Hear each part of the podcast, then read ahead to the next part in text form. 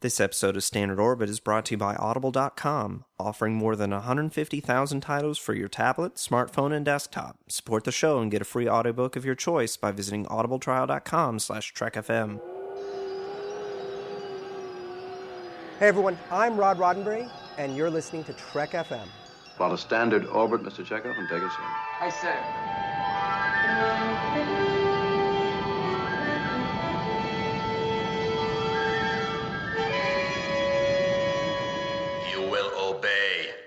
It is the word of Landru. Joy to you, friends, and thanks for joining us here in Standard Orbit, Trek FM's dedicated show to the original series. My name is Drew, or Landrew, and this is my co host Mike from Commentary Trek Stars. Hello. Mike, today, finally, it's been 50 episodes exactly since we've had, which means it's almost, it's been a year. Stop since guilting we've me. Had, since we've had Andi on. Andi, also known as First Time Trek on Twitter, has been live tweeting her first experiences with each episode of Star Trek, and uh, we had her on immediately after she finished season one, and now she's almost done with season three because she's been binge watching to prepare for her own podcast, Women at Warp. Welcome, Andi. Thanks. It's not my fault. I know Sure life gets in the way sometimes. I'm still working through the animated series. Well, Maybe I'll get it done before the end of time. well, life and Dragon Age Inquisition. Yeah. Yeah, but you know, okay, so it's been 50 episodes, but you know, I have a feeling that it's going to be like 5 episodes before the next one, you know? I mean, it's just that's pretty good, right? Well, yeah, I only have uh, a couple more episodes left of the original series, and then I'm doing the movies. So Yeah. if I at think we any need to time you want to talk about any of that, Yeah, I think we need to make the movies its own separate episode, you know. Yeah. So I'm sure you'll have plenty of feelings about season three. I know you're almost done now, but I always sure have that- plenty of feelings. especially by the last episode, you will have so many feelings. You guys just like hearing me rant. I think that's what this is. We're just gonna have to talk about Turnabout Intruder for the end of t- the rest of time once you're done with season three. So Have you done a Turnabout Intruder like episode yet? no, no. no, we could do a commentary and you could just scream about it for 50 minutes. Is it just gonna be me pacing and tearing out my hair? yes. Oh, good. Maybe I you'll can't like it. wait. Maybe, maybe you'll like it. You never know. I mean, uh, the, th- there's some episodes that you like, which are very strange, and there's some episodes which you don't like, which are very strange. yes. I, I'd like just like to say that um, I'm right and everyone else is wrong. That's the Well, easiest I'm- way I'm to not- think about that. I'm not um, denying that, but I'm just saying. I mean, yeah, I mean, and, and that's one of the reasons why you know this is so interesting is because we all come into it with baggage. You know, even the first time that we watched it, most of us came into it with a lot of baggage because, you know, I mean, like I think we talked about last time, like with Space Seed. You know, you were not impressed by Space Seed from what I can remember, and everyone else loves that episode, but I really think that a big reason why everyone loves that episode is because of something that happens later on. And uh, if you divorce yourself from that and just look at Space Seed as Space Seed, maybe it's not the best episode in the world. yes, I'm right and everyone else is wrong. Maybe, maybe. So that leads us to today, you know, Mhm. season two Season two. of Star Trek. Mike and I have been talking a lot about season three recently, which is Yeah. something that all of our listeners were complaining about that we don't talk about season three enough. And so we talked about season three for like three months straight. So now we're back to season two, which is Mike, your Which is- favorite and mine. Wor- well, it's worth talking about. Um, is it my favorite? I don't know. I, I really go back and forth between season one because uh, season one and season two because I think that season one is consistently the best season, but I think that the best episodes of the show are in season two, for the most part. Yeah, I can see that. So aside from Arena, So what did you think about season two, Andi?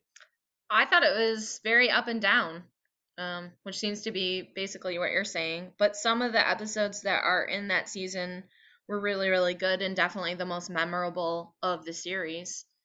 Um, there were a handful that I really, really liked. There were a handful that I hated with all of my being, but there were a lot that I really liked as well. well, like if you had to pick, say, three um, that really stood out to you as being uh, above the rest, what would they be? Uh, Mirror Mirror, definitely. I loved Mhm. that. I mean, everything about that episode is awesome. I really liked the um a piece of the action one where they're all gangsters. Yes. I just think that one's really really fun. It's my dad's favorite episode. Yeah. And I liked Assignment Earth much for the same reason. Basically, I just thought it was fun to watch, which is really what we're going for, right? To have fun You- while you- watching TV show. Yeah, you, you seem to have an obsession with with the hats that the different hats that Spock wears to cover his ears. But they're so fabulous. How can anyone not have an obsession with them? Just wait until Star Trek Four. I think that's my definitive ear covering. Well, in Assignment Earth, Spock wears the most Spock. Spock wears the most epic like bucket hat. Yeah, I just I just love it. But I love that episode basically from top to bottom because and this is where I think the fact that I live tweet comes into play with my enjoyment of the episodes cuz you're talking about how I don't have baggage, but I do have this extra dimension in that I there are certain episodes in which the the fans get really excited about me live tweeting them and like interact with me a lot, which enhances my enjoyment.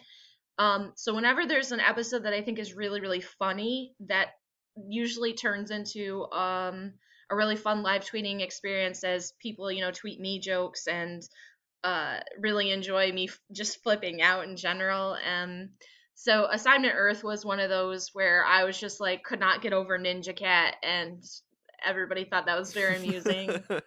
Um, so that that's what I I mean if I sat down and watched Assignment Earth again, um, maybe I would have a less visceral reaction to it, be able to like sit down and actually like think about it. But for the most part, throughout that whole episode, I was just like, oh my god, this is amazing. like all Yeah. of the crazy stuff that's happening, and just I couldn't believe that. I couldn't believe it was happening to me. I was so excited. So okay, well that that's that's kind of interesting. Um, I, I don't know the, the best way to go about this because like I kind of want to you know obviously discuss what the sort of general fan reaction to these things are too. You know to see kind of how they line up with with uh, what you're saying. But I guess I guess it probably makes sense to to next ask you which episodes you despised in season two. Wolf in the Fold is my least favorite episode that I've seen of Star Trek so far. Okay. it. All right. Wow. Yes, And that includes Next Generation season one. Yes. I'm impressed. it does. Wolf in the Fold, and there's a reason why uh, eh, one one of our first Women at Warp episodes is about Wolf in the Fold because it is very viscerally upsetting to me. I mean, the sexism in in the original series is something that is like consistently hard for me to watch, but for the most part, I get to the point where I can laugh about it. Like, oh, there, Kirk goes making out with another lady wearing a really ridiculous costume. Okay, ha ha ha ha. Oh, the mini skirts, la, you know, just and kind of laugh about it because one, I don't think I need to have to always be in critical mode, always getting angry about everything, especially since there's nothing I can really do to change it, and I'm trying to enjoy the series. But Wolf in the Fold actually upset me. Like I had to stop watching for a while because it's really, really hard when you've gotten to the point where you basically when you love these characters. Like actually I've I've gotten far enough in at that point where Kirk and Spock and and McCoy and Scotty actually mean a lot to me and then to watch them treat women this way it sorry it's hard so that episode I really hate because the whole episode is basically about women being murdered and nobody caring except for the fact that it, it affects them um it affects Scotty so and then actually having to see some of the aftermath of the violence and I just it really makes me upset. So that's my least favorite. Um there are a handful of episodes that I just thought were either boring or um just not very noteworthy, not bad really. Um just not something that I would go- look back on and be super excited to watch again. Yeah, I'm. I I know. I I'm pretty sure I know which one one of those episodes that you're talking about, which is unfortunate because I think it's one of my favorites, which is I, Mudd. Oh goodness. I actually don't I actually don't hate that episode as much as you might think I do. Okay. Because and here's the you- difference. You just didn't come off as impressed as I'd hoped. Well, here's the difference. And and this is again, this is like you're seeing when you're seeing my live tweeting, you're seeing my on the in in the moment reactions. And sometimes after that I think about it more and I I change my opinion sometimes. Um for instance, Wolf in the Fold, as much as it upset me when I first watch it, every time I think back to it, I get more upset. So I, Mudd is the exact opposite in which the difference is in I, Mudd that the sexist, misogynist, uh, I really want to swear here, but I won't. The the person that I hate in that episode is not one of the crew members, and he's not portrayed as being a person that I should look up to in any way. He is portrayed as a fool and a coward and nothing, nothing. Hmm, I can't think of the word I want to say basically he's a he's a character that we're meant to to laugh at, I guess. Whereas Even, Wolf even in the, the Fold, crew makes fun of him. yeah, exactly. And whereas Wolf in the Fold, it's it's the crew members I love that are doing all of this egregious behavior. Plus, I, Mudd is kind of interesting in that he gets what he deserves. Um, and yeah, there's some gross stuff in there where like he has basically his fembots, you know, just Mhm. rows of them. But uh, there are some really fun moments in that episode as well. I really enjoy when that whole that whole section of the of the episode where they're trying to confuse the robots is so delightful. I mean, They dance for no reason. the dancing and then just Spock trying to be illogical. it's really really fun. So, no, I don't hate that episode as much as you might think I do. I hate the character of Harry Mudd very much, but but and you're supposed to. Exactly. So that's good. Yeah, I, I see. I see the difference. Uh, Mhm. I see the difference. It's the same reason why I get upset when Spock is misogynistic. Because to me, Spock is the character on the show that should be the least misogynistic.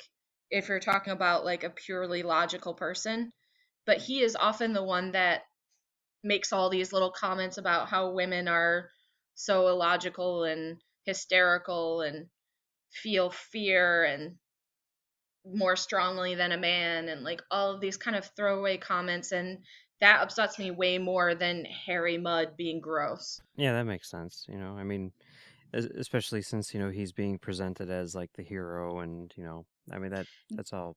And not only the hero, but like the I mean Spock is the truth The- teller, right? So I mean they go to him for Yeah. answers.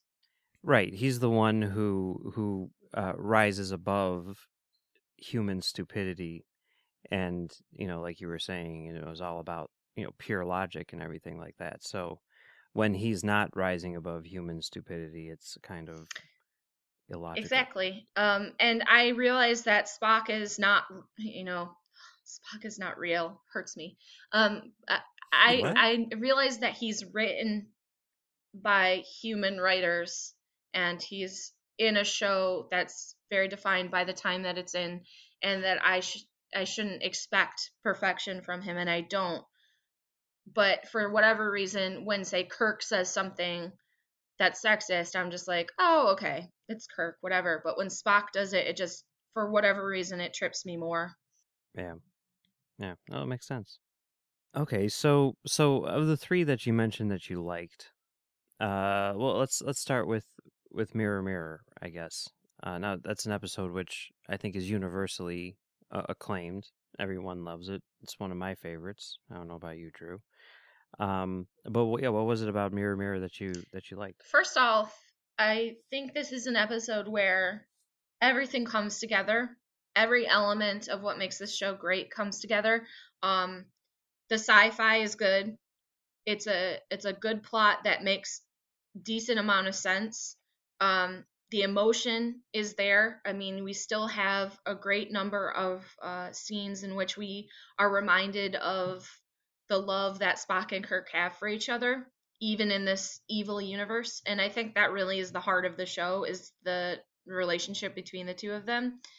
and then just really cool characters and well written and the costumes are awesome. I mean, just about everything that could go right goes right in this episode.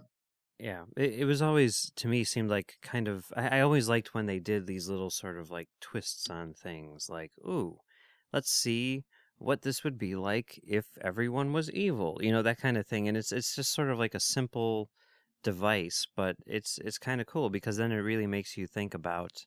I mean, in addition to sort of like building a new and different world, it, it's also uh, makes you think about the one that you're familiar with in a different way. Yeah, I mean, it deepens And- your characterization because you're forced to think about how your characters would normally be reacting to something. And they're reacting in a different way, and that highlights what you know about them. For instance, and I think one thing we had to say is the acting across the board is very good in this episode. For instance, I never thought that Sulu could scare me, but he was terrifying. I mean, and Chekov being evil, it's just and they portrayed it really really well and that you really feel that these are not the men that you knew. And then just in general still seeing some of the things that make them who they are i think that's great especially with spock. You see that with spock. Like spock's in the evil universe. He's doing whatever he has to do to survive but you can see that it's not quite who he is even there um, and I think that's a really interesting bridge from our our crew and the evil mirror crew is Spock being Spock like even when he's surrounded by this really hardcore universe. Plus I really enjoyed the updates to their costumes. I think they're Yeah. pretty I think they're pretty fun to be honest. Yeah.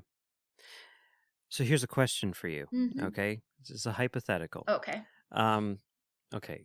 The episode ends with Kirk talking to Mirror Spock and saying, like, you realize this is illogical, make a change, you have the power, I'm giving it to you, you can make a difference in this universe. And then they go back, you know, Mirror Spock is like, I will consider what you're saying. They go back to the Enterprise, and Kirk is like, I think they're going to be okay. I think this Spock is going to turn things around. Okay. So, as someone who has seen that, and as someone who has watched Next Generation, um, my question for you is what do you think that universe would look like in the Next Generation era? Having had this the events in Mirror Mirror happen. To be honest, I don't think it would be that much different. I mean, you're placing a lot of importance on one guy, and I mean, he's a super awesome in every way guy, but it's really, really hard to change an entire system when you are one person within it. May, might he made a difference? Might it be a little less dark universe? Maybe. But I have to think that one person generally doesn't change the course of history very often um, and even then you're still you're still talking about apparently an entire collection of planets that think this way and i would think that would be pretty hard to reverse Okay. but the Cool. original series does have this thing where they always want to end on a positive note so i can see Yeah. where at the end of the show you're supposed to have like this idea that that could happen and i don't want to crush your dreams it could happen it could happen. it's it's it's that that optimism which i think is important like even if even if it's not something which is realistic it's the idea that yeah like you're saying it could happen. And that's yeah that's kind of what's running through that that series. Interesting. I think I think the original series in general is a very optimistic show. I mean, the whole Mhm. point of it is that we've gotten to the the future and it's you know, we've we've conquered all of these social ills that have plagued us and it's this kind of not utopian because there are still problems, but like humanity has improved itself. And that's a very optimistic outlook on life. Really. yeah Uh, all right well we sort of talked about piece of the action a little bit but uh, anything that you want to uh expand upon with that one I just think that episode's hilarious from the very beginning when uh, Scotty beams them down next to the yellow fire plug somehow. um, I just I just love it, and the second that they put Spock in gangster clothes, I was sold. I was so sold. I just Yeah. I love it when when they when they don't take themselves so seriously, but it still works. Like they're still there's still a reason they're there and there's still a plot there, but they also ha- get to have so much fun. I mean, you can't tell me watching William Shatner act in that episode that he wasn't having a total blast. Oh and yeah. it, it just really translates it to the viewer because you're you're getting to watch them talk in funny accents and wear cool clothes and isn't that why actors become actors? You get to have Yep.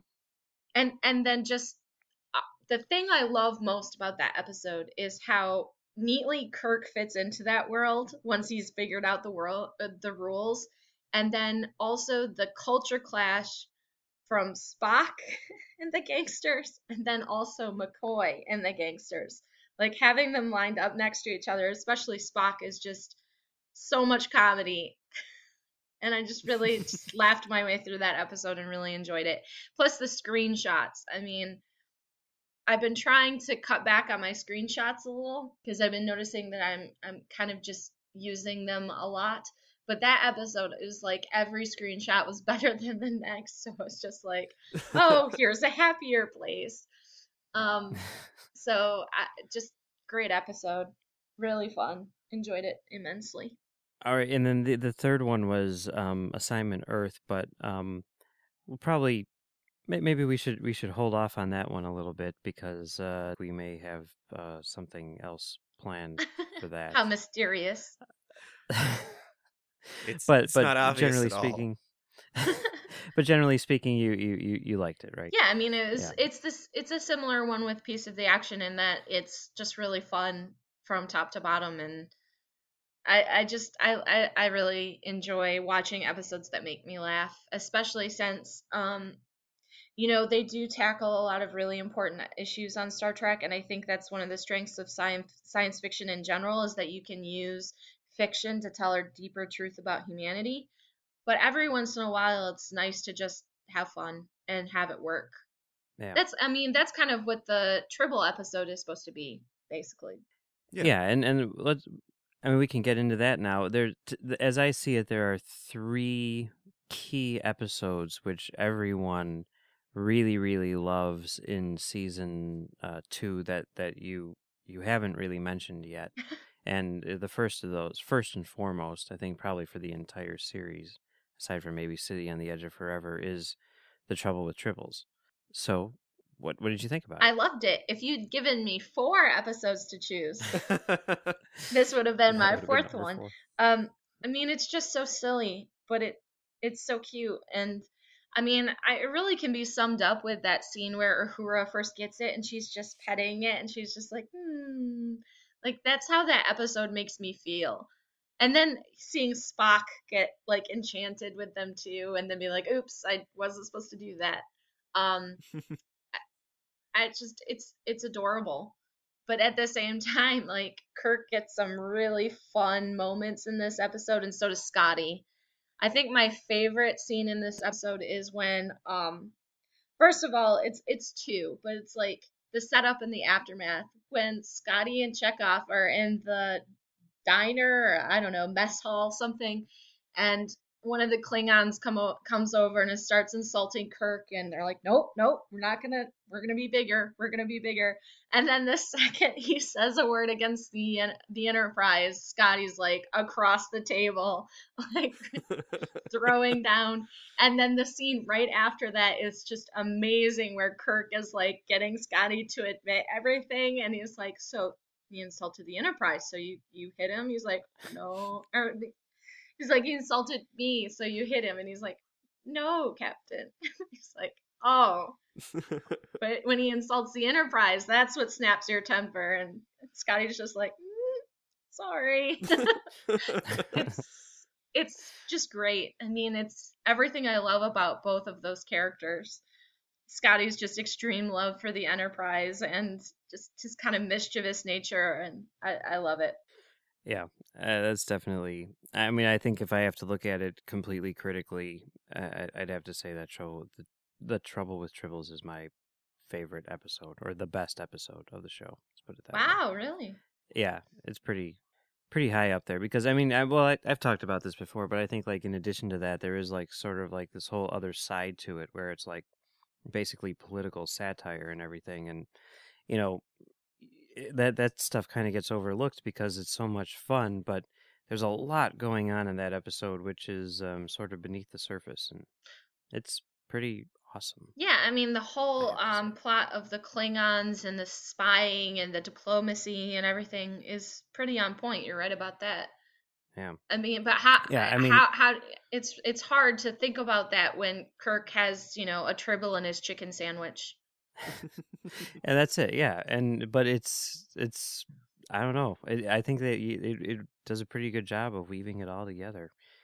And that that episode yeah i mean people the, i mean more than even if people don't think it's the best episode that one is the one that people respond to more than anything. I mean it had on the blu-ray set they dedicated an entire disc just to that episode. He's got a sitting Sorry, I'm pointing to the tribble on my shelf. I can't reach him.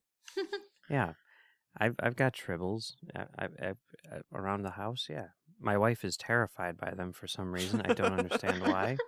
She thinks they're freaky. I don't get it. Mike, But this woman's a Klingon. I think that's what it is. Honestly, um, there's no other explanation. But yeah, that episode's awesome. There's also some really good dialogue in that episode. We get a lot of really good one-liners. Um, I really I don't like think 12 Klingons constitutes a swarm. and I mean, when McCoy is like trying to learn what they are, and he makes all those jokes, like from what I hear, they're born pregnant. Wink, wink. You know, like, this, and then later on, when he's like, "What do you do when you overfeed a tribble?" and Kirk's like a fat tribble. Like this is just this is gold. this is gold dialogue. I mean, it, it's all really sharply written, and uh, I really enjoy it. I love that. It's like one of the most Shatner delivery, one of the the most Shatner deliveries of all time. I think is when he's like, "I'll be in my quarters with a headache." It's excellent. yeah. Okay. Well, what about what about the season premiere? Oh, Amok, time. Time. I love Amok Time. I can't believe I forgot about Amok Time. I didn't forget well, it's about been it. a year. Drew, I'm gonna leave me alone. I watched it a long time ago. No, I I really do like Amok Time. Um, one of the main reasons why I really like it is because we get a chance to see more of Vulcan culture, which we do not get to see outside of Spock telling us about it, basically. Um, so we actually get to see more Vulcans, and more Vulcans is good in my opinion. Um, and it's it's kind of like the episodes whenever um, Spock has to interact with his family in any way. Um, I just really enjoy seeing Spock with his kind of um, home culture and how you can see that even though he portrays himself as very Vulcan, he's actually very unique set against the other Vulcans. And then I think it's a really interesting episode from a feminism perspective because you've got two really strong female characters and it's it's interesting because on the surface you have two men fighting over a woman which is one of the most cliche things you could ever have. But at the same time the only reason they're fighting is because the woman manipulated them to get there. And the only reason she did that is because that was the only avenue open to her for getting what she wanted. So i thought that was really interesting. It's like on the surface it could be it could be pretty cliche, but the way they executed it was really, really cool and interesting. And um, you have these two incredibly badass Vulcan women just taking charge, basically. And I, I really, I really enjoyed that episode. And then also, oh my god, I'm clutching my heart. You can't, you can't see it. But as I said, Spock and Kirk and their relationship is the heart of everything. And the moment when Spock realizes that Kirk is not dead and that huge smile and Jim, ah, ah, God, even thinking about it has me tearing up a little. The feels, man. there are a lot of feels there. Yeah, it's it's it's a really solid episode for sure.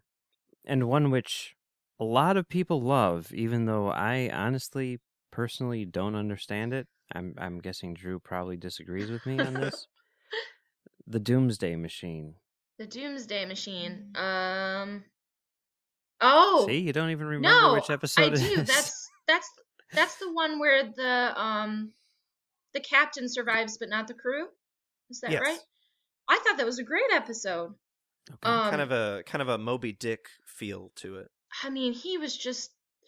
Uh, you guys probably know better than I do because I'm not so up on the behind the scenes stuff. But whoever that actor was, was incredible. I mean, the the scene at the very beginning where um, Kirk comes upon him, and he's like, "Where's your crew?" And this guy is just shattered. What's his name? Decker? Is that Yeah. Okay.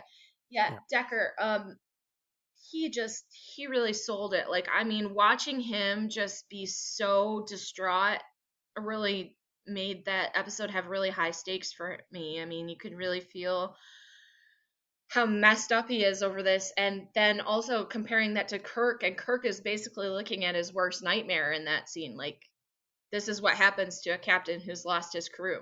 And Kirk's just like he doesn't even really know how to deal with it. And there's, it seems to me like they have that scene where they're all meeting up and they don't know how to help him. And it's almost painful for them to look at him because he's, you know, Kirk very clearly loves the Enterprise and he loves the crew. And those two things are always going to be highest on his list of priorities. And if you took them away, he would not be who he is. His identity would be his identity is wrapped around the ship and his duties to the ship and his duties to the crew. Taking that away would I think shatter him in a very similar way. And so I just I I really like that episode and I feel really bad for this guy. And everything he does is understandable. It's not logical, as Spock would point out, but it's understandable. He's acting from a, a place of just pure grief, and a lot of the things that he does make total sense um, for someone who's just lost everything. I really like that episode, Mike. Thanks for bringing it up. Sure, no problem.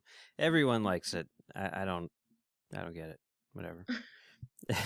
You, You also don't don't, like like, it? Devil in the Dark, so I don't know. No, no, no. It's fine. It's perfectly fine. It's an episode that I would never ever consider if people didn't bring it up all the time. Though But you brought This it is up. strange. Yeah, because I knew that that's what everyone brought up. You Yeah, know? that's so what I I was. was gonna- wanted. If he wasn't going to say it, I was going to say it. Oh, okay. Yeah, yeah. Now, So I have an episode that that we've not really been able to discuss uh, here in season two. Uh, a private little war. It's like the only episode that doesn't end on a high note. Like you said, they all end on a high note, except for a private little war, which is the one where uh, the Klingons. Oh, I uh, remember. are supplying weapons to Fake the tan lady with the big acrylic nails. the fake tan lady with the big acrylic nails. Yes. Yes. Really, if you ever want to get me to remember an episode right off the bat, you just have to remind me what the the costumes were. Um, Lots of fur. yeah, the orange fur with the fringe. And then I don't know where she got acrylic nails in the desert, but I mean, more power to her, really. Apparently from the Klingons. Apparently. Are you a fan of that episode? Is that why you're bringing it up?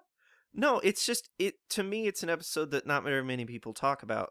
I, I feel, even though it's got a lot of of uh, meaning. I mean, like it's obviously about the Vietnam War, and it's about you know uh, Kirk having to provide weapons to this culture so that he can balance out this this Cold War that's happening between the Klingons, and it's just it's something that not enough people talk about. I just want to know what you thought about it. Well, I mean, obvi- yeah, you're right that the concept is very clear, and I can't really argue so much with their message. It's just that I don't think it was executed very well, and I also was pretty unhappy with how they portrayed acrylic nail lady. What do we know? What's her name? Don't even. I think that was it. Actually, Her right? name. I, I mean, the way she not positive. introduced her, introduces herself is "I'm Tyree's woman." I remember that really clearly because he's like, "I'm Tyree," and she's like, "Yeah, and I'm Tyree's woman." I'm like, "Really? You don't even have your own name? Is that they called you when you were born, Tyree's woman?" Um, and she's just kind of she's kind of a culmination of a lot of the the problems that original series has with women. She's hypersexual. Uh, she's manipulative. Manipulative. Specifically, she manipulates a man, and then she's has this violence perpetrated against her. It's like everything that comes it comes back to haunt me all in this one character. Um, so that's my main takeaway with, from it was that I do like that uh, I get to see uh, McCoy and Tan Fur, and I do like the Mugatu. Is that what it's called? Yes. That I spit out my wine and laughed for like five minutes when whatever the poor actor in that Mugatu suit is like wrestling with Kirk. that was great. You know, you, they, they actually made Mugatu uh, beanie babies at one point. I would You buy it in a usually find them heartbeat. At conventions. Yeah. I mean, it's just yeah. And and I'm pretty sure that's what they named the character in Zoolander after. Uh, I'm almost 100% Oh, really? positive. It would have to be because he's such a big fan. I mean, the name of his production company is Red Hour Productions and everything. Is it? So I didn't Yeah. even realize that. yeah, Star Trek lives. Joy to him.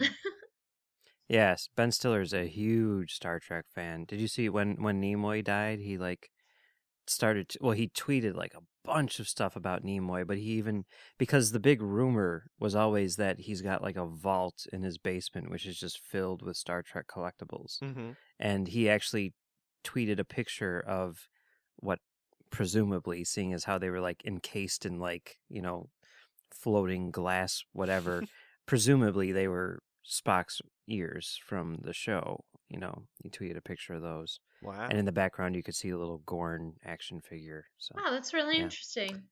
yeah he's a huge It just fan. goes to Yeah. show that how influential Star Trek was. I mean, I think we've talked before about how influential it was in the science and tech community, but it also is a really important milestone for storytelling on television. And I'd have to think that a lot of creators of of both television and movies probably cite Star Trek as an influence. It'd be hard not to. It it really changed the Oh, landscape. yeah you just just go on twitter and, and look at all of the the writers and everything that are on there and they're always talking about star trek it's crazy but yeah well any other um episodes that you feel the need to touch on or any final thoughts on on season two on the whole Oh my goodness. Uh the Nazi episode. There was a Nazi episode.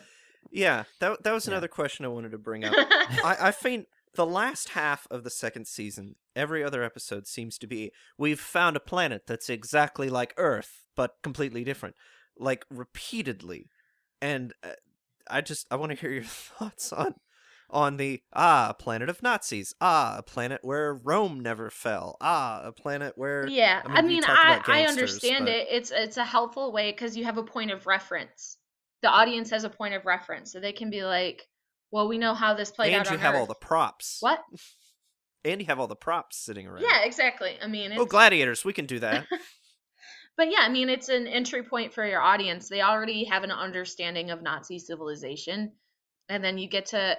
It's the only way, really, to have Kirk and Spock be tackle the idea of Nazism without having to to make a whole new civilization with an allegory. And they do that fair amount of times too. You know, you were just talking a private little war is clearly an allegory for the Vietnam War. Um, so I- don't have a problem with it. Drew, I think you were actually around when I first tried to tried to tweet patterns of force. Do you remember that? Yes. Okay. When, when you started and you were like, I can't handle this, and you just stopped. Well, side note, we should point out that I had been drinking quite a lot of red wine, and I just kind of was like, you know what? I haven't I haven't watched Star Trek in a long time, as Drew constantly reminds me, and I should I should watch some Star Trek.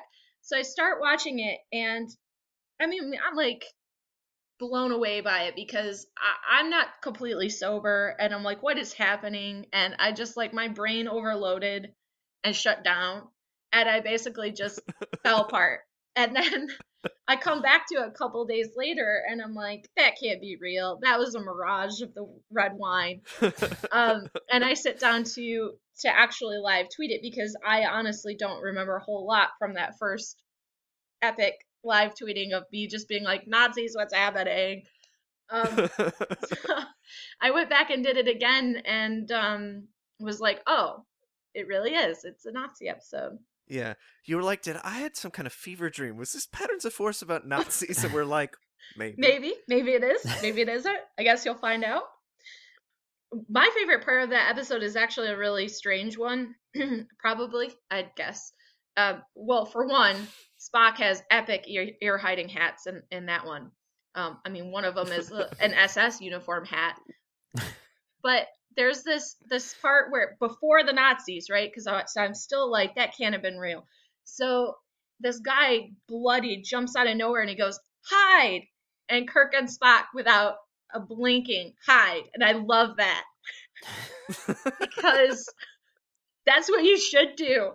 If some stranger jumps out of nowhere and he's all bloody and it's just like run away, you should run away. You probably should. It that doesn't happen often enough on television. Usually it's just like, wait, what? Why don't we stand here in the middle of the street for He's four like- more minutes? Tell me, No, man, what's I mean, he- wrong? Take a deep breath and tell me. But no, they're like, drop everything and they hide Okay. behind a pillar. And I love that so much. It's true. If so, if I was just walking down the street and someone bloody came up to me and said hi, I'd be like, What, are you talking about? No, Are you yeah. crazy? Is that happening? But they just immediately react. That's Starfleet training right there. Then this is my most retweeted tweet. Fun fact.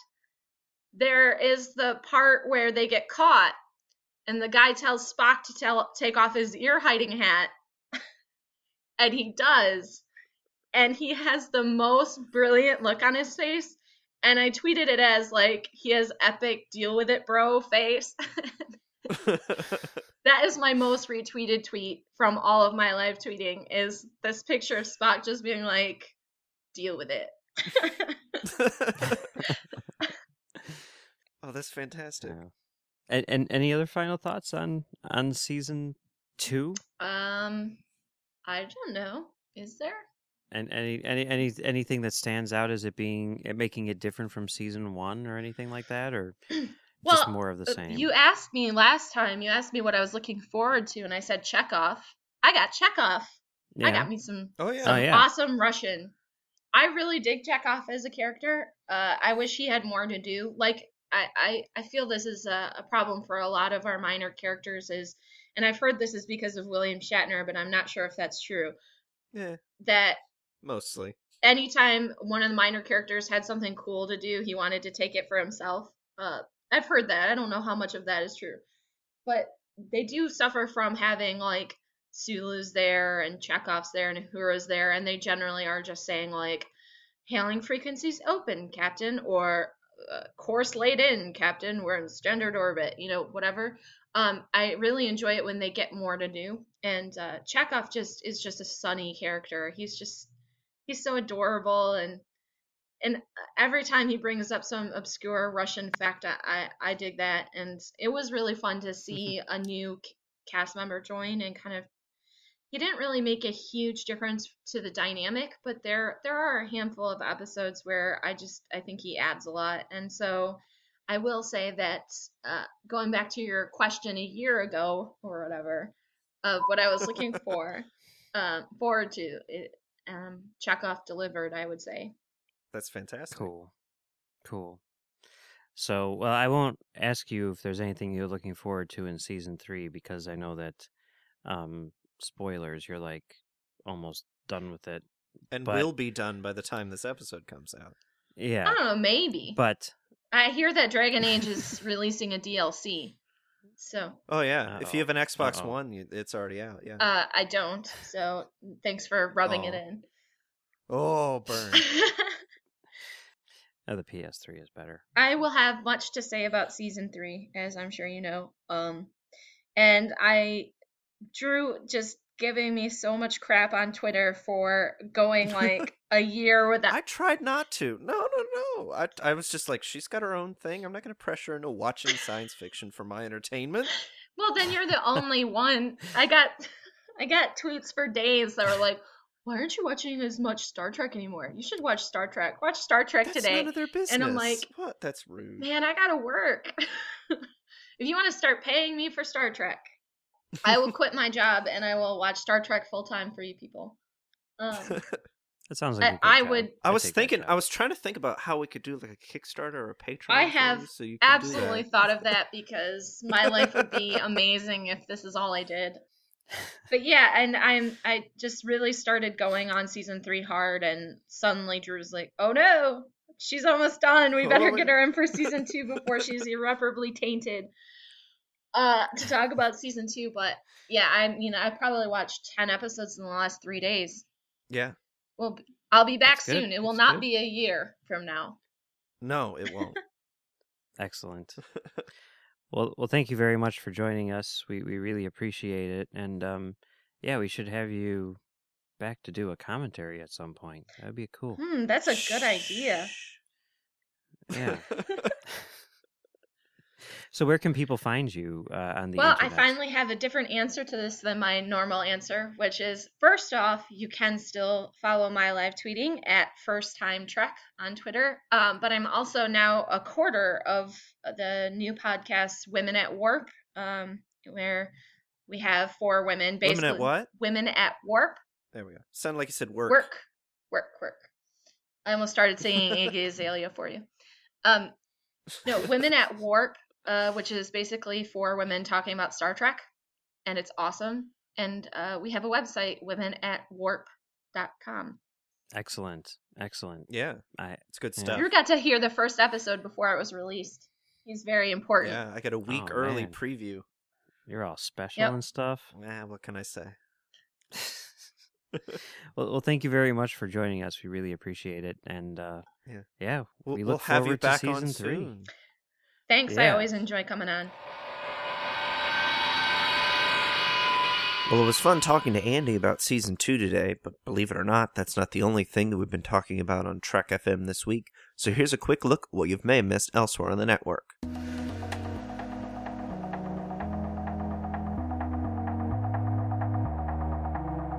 Previously on Trek.fm, Standard Orbit. It's not an overstatement, and you had said in your introduction that without without him and his hand guiding all of this, then then it's unlikely that two would have been what it was, and if it had not been successful, then it, it you know it probably would have meant the end of Star Trek at that point. Earl Grey. Like I'm expecting Ricardo Montalban to like walk around the corner and be like, Captain Picard, welcome. This is Risa 5! The shuttlecraft. The shuttlecraft. The Orb. Curzon is involved with the Khitomer Yep. Accords. Spock is at Khitomer when those are being talked about, so you would think they would have run into each other. They at probably least. hung out in the bar together. To the journey! One guy's like, why don't we just write better stories for Wesley? And then the lead writer's like, you out now. The Ready Room. The movie series would not have relaunched and, and become what it was if not for the amazing bounce of the Wrath of Khan. The Wrath of Khan was to Star Trek the same thing that uh, the Best of Both Worlds was to Next Generation. Commentary Trek Stars. It's also the end of a character and a thing that is really about how uh, death is just a part of life. And that while there's an end, it doesn't mean that it's the end. Literary Treks. Well, I've always liked the. Uh, I like that episode for. I mean, it's one of the most derided of the of the original series episodes, but yet I always it has this place in my heart for some reason. I've always enjoyed watching it Mm-hmm. over. So um, I wanted to do something with those guys, the Excalbians. The 602 Club. Like, I, I could kind of dismiss Droids in Distress and Fighter Flight and everything like that. And I was just kind of watching the background, but all of a sudden I started catching myself, like, stopping working and, and just focusing on watching. And, uh, and so it just got better and better and better. And I think I was hooked by episode four, Breaking Ranks. That's when I was like, okay, I like this show. This is good. Warp 5.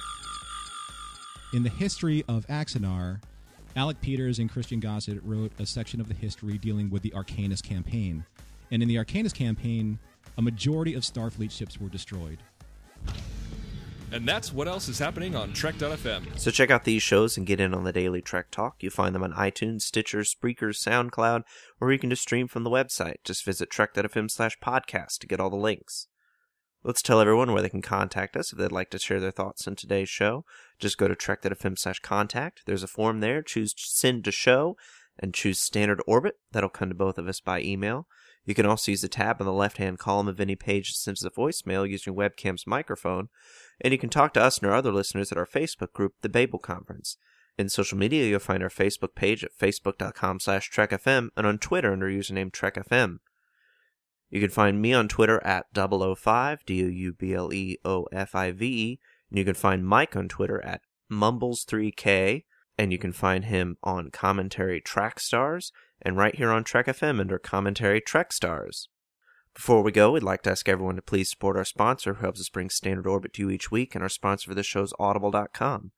Audible is a great way for you to read all the books you've always wanted to read but never thought you'd have time for. Audible's the premier source for audiobooks with more than 150,000 titles to choose from and new titles coming every week. From classics to current bestsellers and even some of those famous Star Trek books like Prime Directive and Federation, Audible has something for everyone. As a Trek FM listener, you can get a free audiobook of your choice along with a 30-day trial just to see how great Audible is. So give it a try today, catch up on all those classic Star Trek books you've yet to read and that latest novel from your favorite author as well. Just go to audibletrial.com slash trekfm and sign up today. Again, that's audibletrial.com slash trekfm, and we thank Audible for supporting Standard Orbit and Trek FM. We'd also like to thank Richard Rutledge Jr. for being our associate producer. You can find him on Twitter at RUT8972, and we really appreciate him supporting us on Patreon. And if you want to support us, along with Richard, you can go to patreon.com slash trekfm. That's P-A-T-R-E-O-N dot com slash trekfm.